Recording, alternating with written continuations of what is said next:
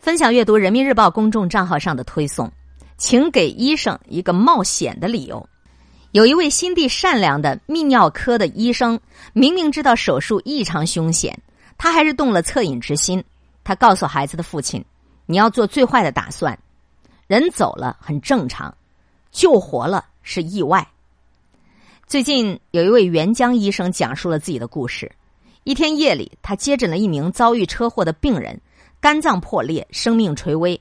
虽然经过全力的抢救，病人终因失血过多而死亡。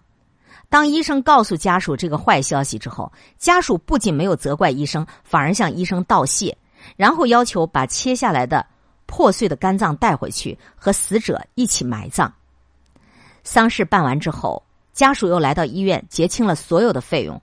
这个举动令这位医生非常感动，从此。每当遇到了危重患者，这个医生都没有任何后顾之忧，总是愿意冒险去搏一把。医学它是一门不确定的科学，生与死只有概率，没有定数。一般来说，风险和收益成正比。医生越是敢冒风险，患者的收益就越大。如果患者给予医生理解和信任，愿意跟医生共同担风险赌一把。医生就会迎险而上，为患者赢得一线生机。但是人体它毕竟是一个黑箱子，同样的方法，同样的药物，有人就安然无恙，有人就会出现意外。这就是生命的复杂性，还有医学的风险性。面对复杂多变的病情，医生的决策永远不可能完美无缺，其中会有客观因素，也会有主观因素。也许。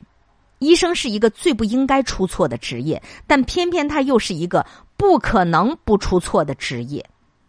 患者对医生最大的误解，就是把医生当成了神。事实上，一名医生无论他的技术多么精湛，他都不能保证自己永远处于最佳状态。如果不允许医生有失误，世界上恐怕就没有医生了。当然，医生的失误也分很多情况，有的是可以原谅的。有的是不可以原谅的，在评判医生的失误时，我们应当分清楚原因和性质，不能够一概而论。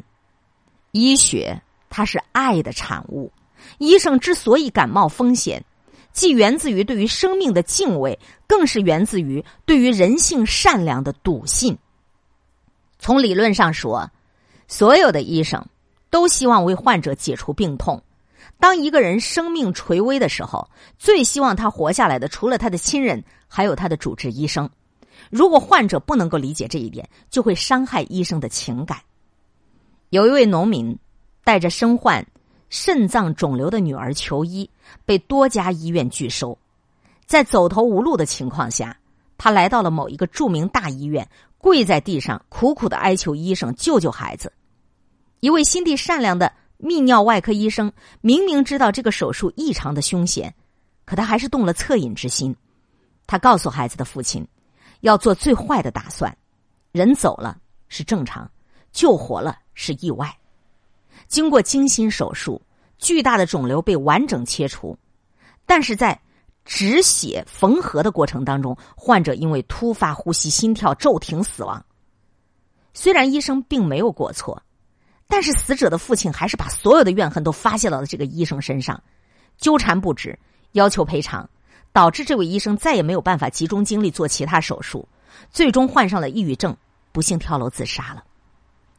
类似这样的事情，令医者寒心。